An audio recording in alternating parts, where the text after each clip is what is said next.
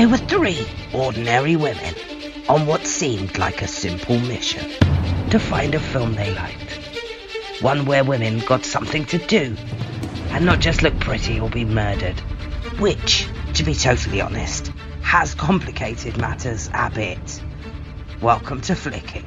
Yes, it sounds a bit rude. That's the joke.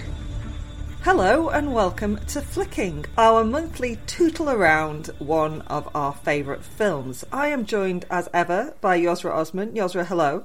Hello. Cheery as ever. I wish I had Yosra's positivity and energy. Not all the time. and Hannah Dunleavy. Hello, Hannah. Hello. It always makes me laugh when we're on a Zoom call together because Yosra and I actually, I think if I opened my window and shouted loudly enough, you would probably hear me. I don't know that that would help the audio quality for the listener, though, Hannah. Not really. Yeah. My Wi-Fi's gone down. I'm just going to be shouting in the background in Yosra's. That's what I sounded like on this week's podcast. Anyway, technical difficulties aside, Hannah, you gave us shitloads of homework for this I episode did, yeah. of Flicking. So Yeah. tell us, what did we watch and why do you love it? So this time I picked a film which is not only the last in a trilogy of films, what an arsehole, but it's also a film about a pandemic and a war for which I can mm. only apologise. I don't know if either of you noticed that the last film I picked ended with the line, Your son will never even know your name. And this one ends with the line, Son will know who was father. So what can I say? I have Did you plan that? no, no, not Very, it in... Great levels of organisation there. The proof of the pudding will be in what Hannah picks next and whether it leads on to that. uh, the first 47 years of my life planned that. But yeah. so, War for the Planet of the Apes, the third and maybe the last, who knows, in the confusingly titled franchise that began with Rise of the Planet of the Apes, which should probably have been called Dawn of the Planet of the Apes. Continued with Dawn of the Planet of the Apes, which should probably have been called War for the Planet of the Apes, and rounded off the story of Caesar in War for the Planet of the Apes, which should probably have been called Shit Yeah, Planet of the Apes. but there you have it. I don't make the rules. I think you should make the rules. Now, I know that Mickey watched all three films because she's good like that. No pressure, Yosra. How many did you watch? I've watched all three. Oh, I had seen the first one before, way back when it came out, and was it 2010, 2011? Mm. But I hadn't seen. Dawn or War. So thank you for the homework, but also thank you for the trauma because that second film, Dawn of the Planets of the Apes, when it started with "If you've got a cough or a fever, stay at home," and messages about quarantine, I thought, "Oh my goodness, what is this?" absolutely. As Mickey said, that map that launches off at the end of the first one, where you see the pandemic spread around the world, is really impressive. It's such a great shortcut of showing how rapidly contagion can spread, as we all know. Now, for anyone who didn't watch the first two before they watch this, here's a quick summary of the trilogy, which will surely not do it any justice. A scientist working on a cure for Alzheimer's creates a virus which makes apes very clever and humans very dead. Big- Caesar, a chimpanzee raised by humans, becomes the leader of an increasingly smart bunch of apes who head off to live in the redwood forest north of San Francisco. His attempts to coexist with a band of human survivors is complicated by the fact that most humans won't trust apes, and most apes won't trust humans. And on that second point, I'd say fair dues. Yeah. Caesar is played, for anyone who doesn't know, by the king of performance capture, and we're going to call it performance capture and not motion capture because that is what it is. Anyway, Andy Serkis, R.I.P. his knees. At the start of the third film, he's seen off a challenge by Koba, probably the second smartest ape on Earth, who's played by Toby Kebbell and is seen in this film in flashback. But he faces a bigger one, mad bastard Colonel Kurtzalike McCullough, who is played by who else? Woody Harrelson. So, why I love it? I mean, it gets a head start by being pretty firmly in my wheelhouse, and I do appreciate the Alan Partridge-ness of this list, but I like apes. I like Planet of the Apes. I mean, you know me, I'm all about nuance and existential musing, and that is what Planet of the Apes films are in a nutshell. And while this film is technically sci fi, and the title suggests it's a war film, and a lot of people will argue it's actually a biblical epic, I think it's nothing so much as a western Yes. and a bloody great western too. Halfway through War for the Planet of the Apes, I was like, no wonder Hannah loves this. It's basically a western. Exactly, a western with apes. It also looks incredible, both in terms of its location and its effect. And the performances are, to a man, woman, and child, excellent. So it's definitely got my name on it, even if big budget blockbuster is probably my least favourite genre of film. And the final reason I love it, I was actually struggling to articulate exactly what I meant. And then I watched an interview with Steve Zahn, who gives the performance of his career here. And he said making War for the Planet of the Apes was nothing like making a film and everything like making theatre. And I think that kind of gives a sense of what I mean. Matt Reeves has made a bums on seat blockbuster here, and yet he's made it look like a craft. And I don't want to shit on other big budget films because I think there is a place for them.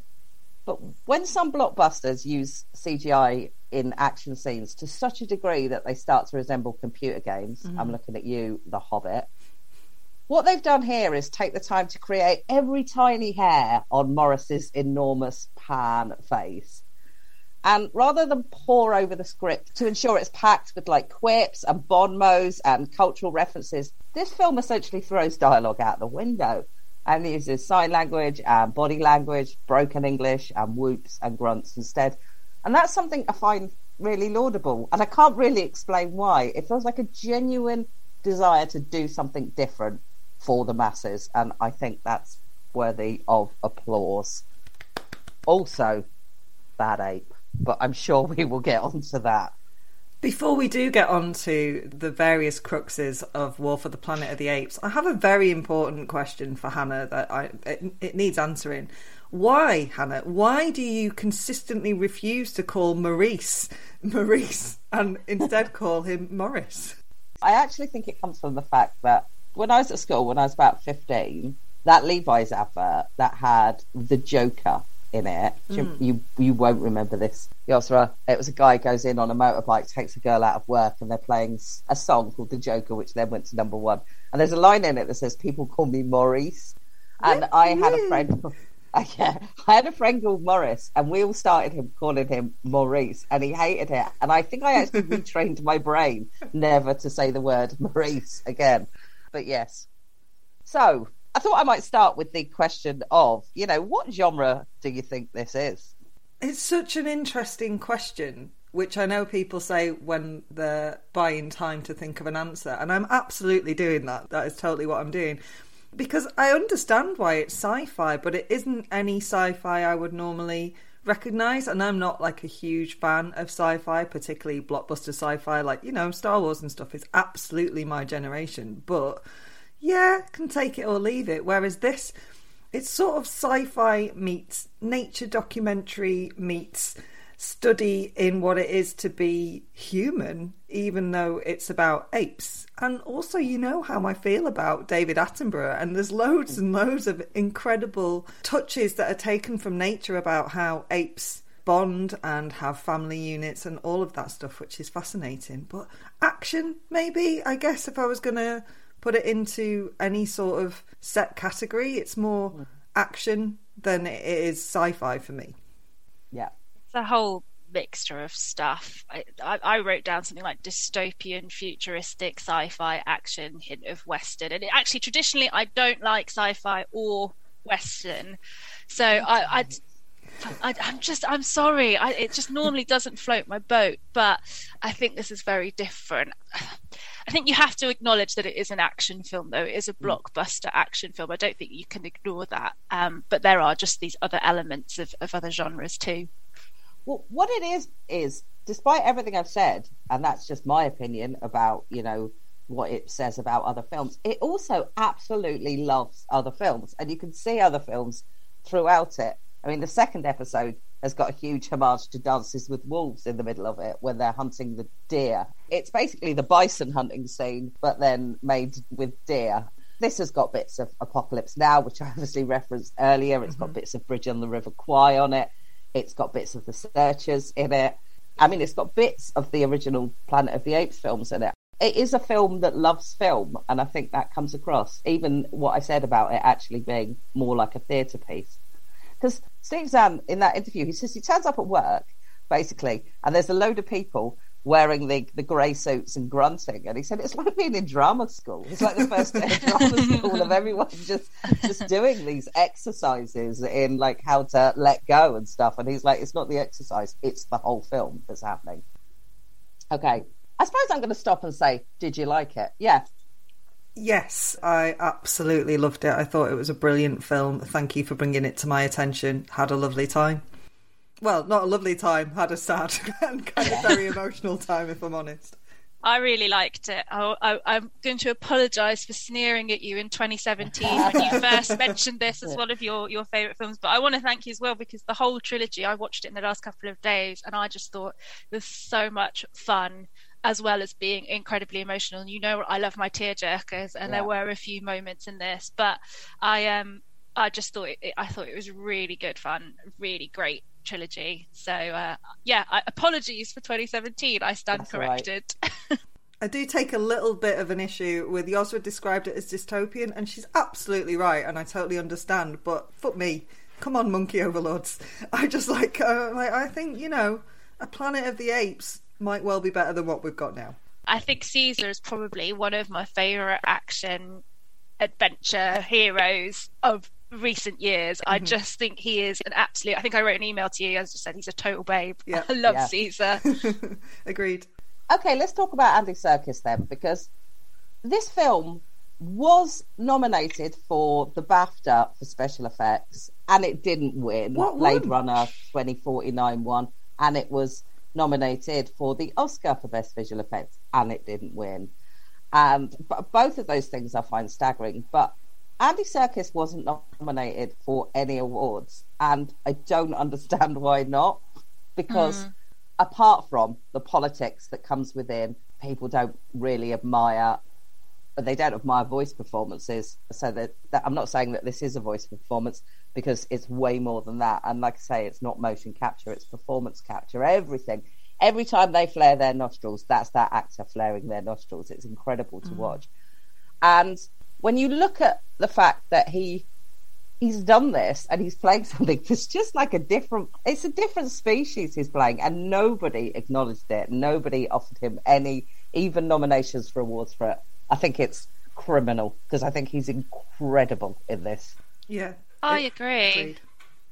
and i think i think maybe there was just a lack of recognition for what it took to put that performance together. I, I, think people just see it, they, they, assume it's like CGI or something. I don't know. Maybe they didn't really realize how much work went into it mm. from mm. Andy Serkis. But one of the things, I mean, all the apes just, I was astonished with the level of emotion that came through from a single tiny movement mm. that it was just yeah. captured so perfectly. It really added to the whole, the, just everything about the film for me.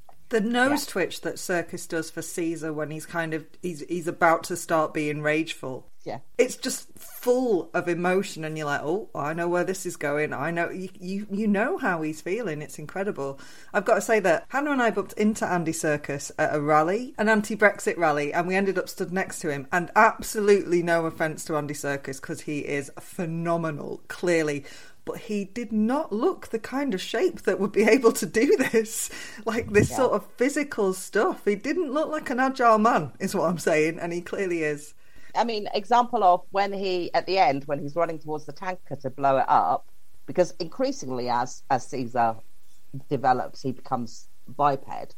But you know, in moments of action, he quadrupeds, and when he's doing that and running and like stands up to that's Andy Serkis doing that. Like I say, R.I.P. his knees and back. Yeah, God knows what they're going to look like. I'd be absolutely knackered if that was me after just five seconds. Was, uh... yeah, absolutely. or I'd get down and I couldn't get back up. I'm debating whether I might try to be more quadruped in action because it sounds great. yeah. Yeah, it's fantastic. Yeah, I think he's really impressive. I mean, like I say, there are loads and loads of really, really impressive performances in this. I've got to mention Terry Notary, who plays Rocket in this, and also a lot of background characters. And his children, he taught to quadruped so they could play the little apes in this. he is the world's acknowledged expert on how to move like a monkey. And if anyone is interested, there are videos on YouTube in which he shows how to do it. And I actually gave Mickey's husband homework to learn how to do it and show me next time because he seems like the sort of person that could bend down and then stand up again of everyone I know.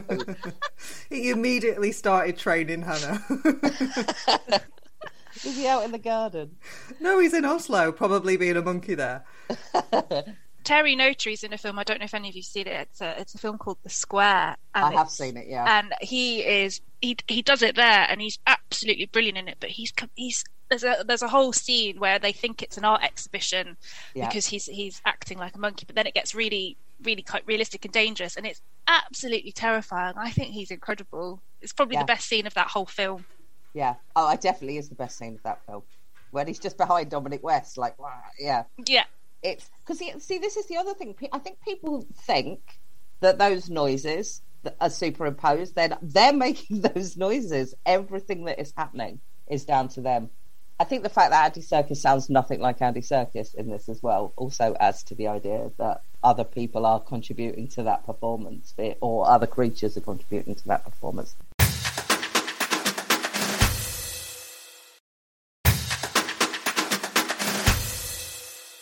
Okay, so the point I made about dialogue, there is virtually no conventional dialogue in this at all. I think the closest it comes to a long form conversation is either around the fire when they're talking to Bad Ape, or it's when he confronts Woody Harrelson and they yeah. talk about how the plague has developed.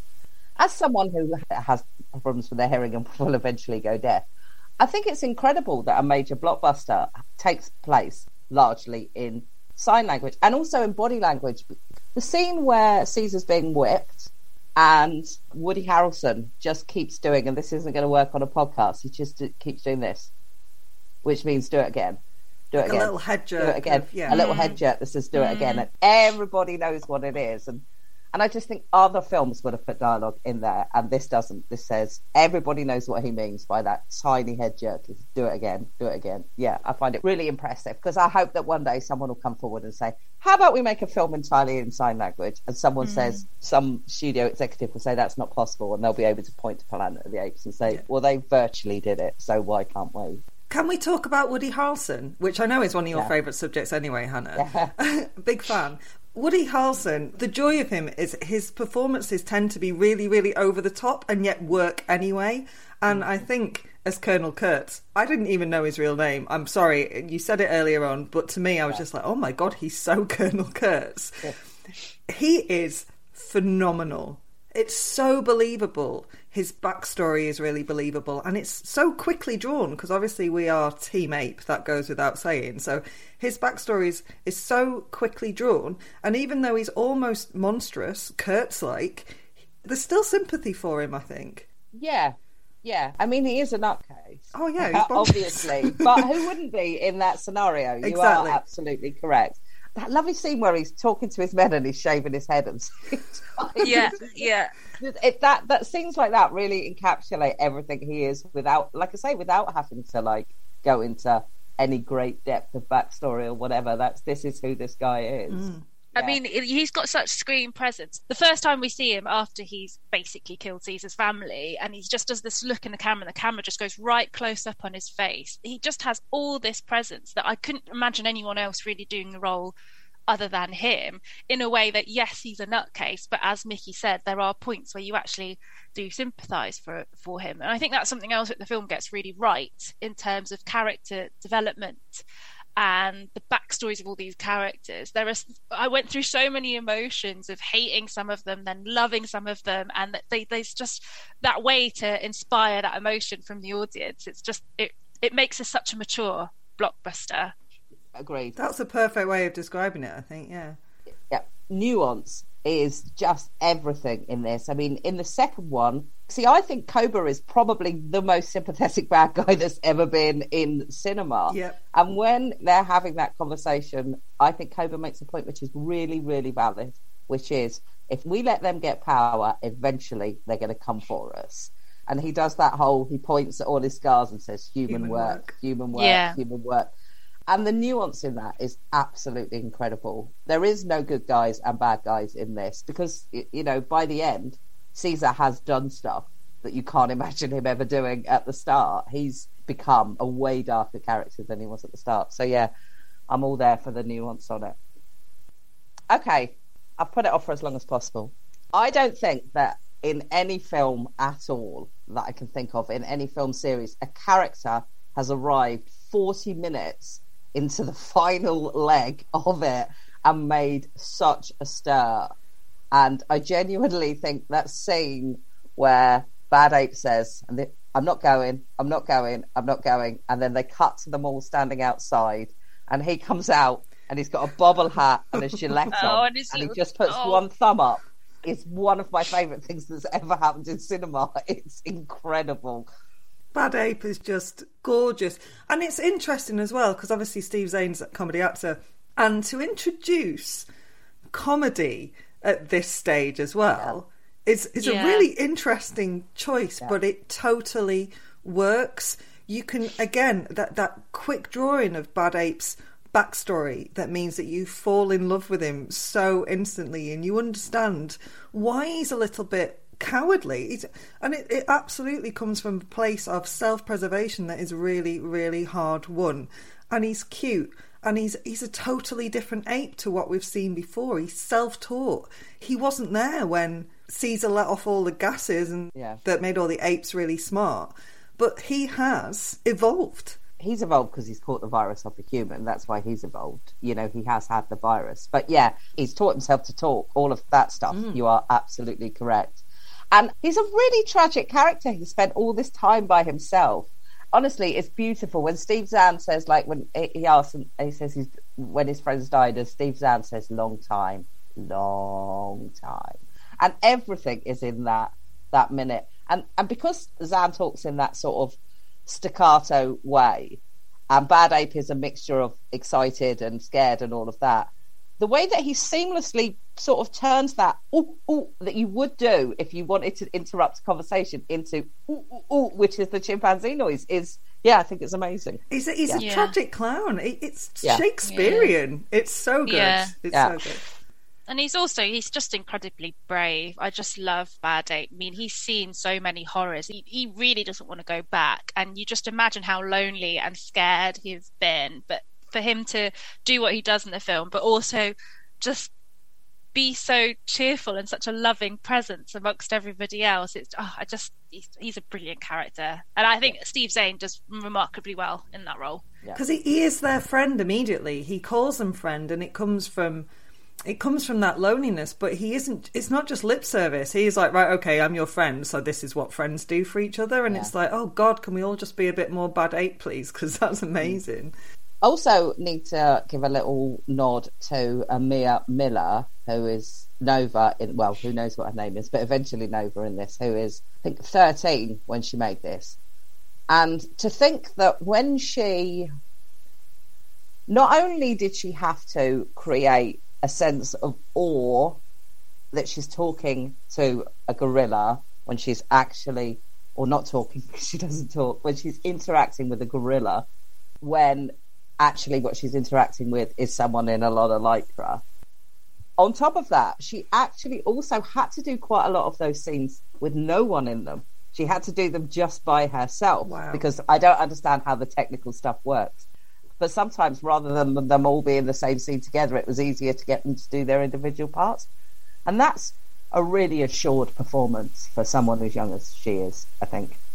Absolutely agree with you. What you just said about them having to do those performances individually occasionally, like staggering because it's just it's just phenomenal that they did that and it just always feels like they're all together that they're uh, humans interacting with apes it doesn't it doesn't feel cgi at doesn't at all. I mean, two, I'm just thinking of two particular scenes, but where she first meets Maurice, It's And- beautiful. I mean, that was beautifully shot, Yeah. just stunningly shot. And again, it's one of those things. There's not much said. Well, there's nothing said between them, and there's not even much conveyed in their facial expressions. But you just sense exactly what's happening.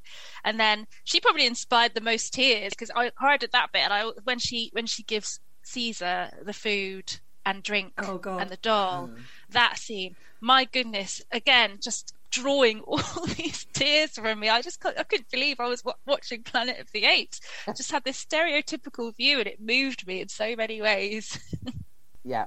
And also the scene with the gorilla, whose name Luca. escapes me. Luca, when she, he gives her the flower. Oh I like- yes, yeah. oh yeah, uh, another Yes. one. Absolutely beautiful.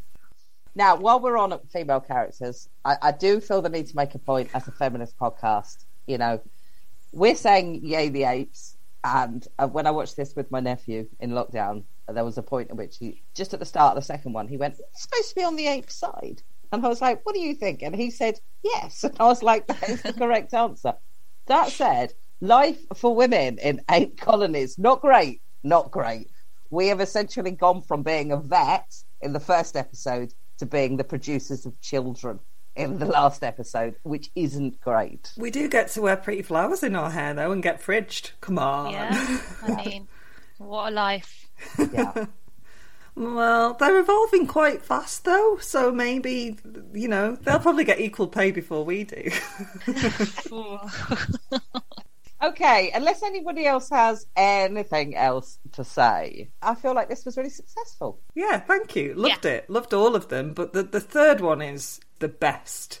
Absolutely. Yeah. I mean, I think the first one is a bit more of a bandy about, you know, conventional sci fi blockbuster. The second one, I think, is quite dark and I quite enjoy it. But this one is just, the last one is just spectacular. I keep saying last one. I don't know. There might be more. I would just say, yeah, if you if you do want to watch it, I'd, I'd recommend watching all three. I did make Joe, my my partner, he watched it with me um, last night, the third one. He hadn't seen the first two. Now he's going to go back and watch the first two because he was that impressed with it. So the whole trilogy for me really really works. So, a question, Yosra, because Joe hadn't seen the first two, was he still immediately on board with Caesar? Yeah. Okay. I mean, I did explain to him the first two before we watched it. I did a terrible job of it. In fact, the at the beginning of the third one, thank goodness they give a summary of the previous events because it was much better than my explanation. But I think I was quite biased, and I basically told him that Caesar was brilliant, so he knew to support Caesar. But I think he would have done anyway. Uh huh. Uh huh. Great choice, Hannah. Thank you so much. Hooray! Who's next? Up the monkeys. It's me next. Should we just watch this again? Yeah, we're going to watch 2017's War for the Planet of the Apes. no, we're actually going to watch, and you know how wang heavy most of my choices are, but we're going to watch Bridesmaids. I love Bridesmaids. Yes, that's a I'm good excited start. already.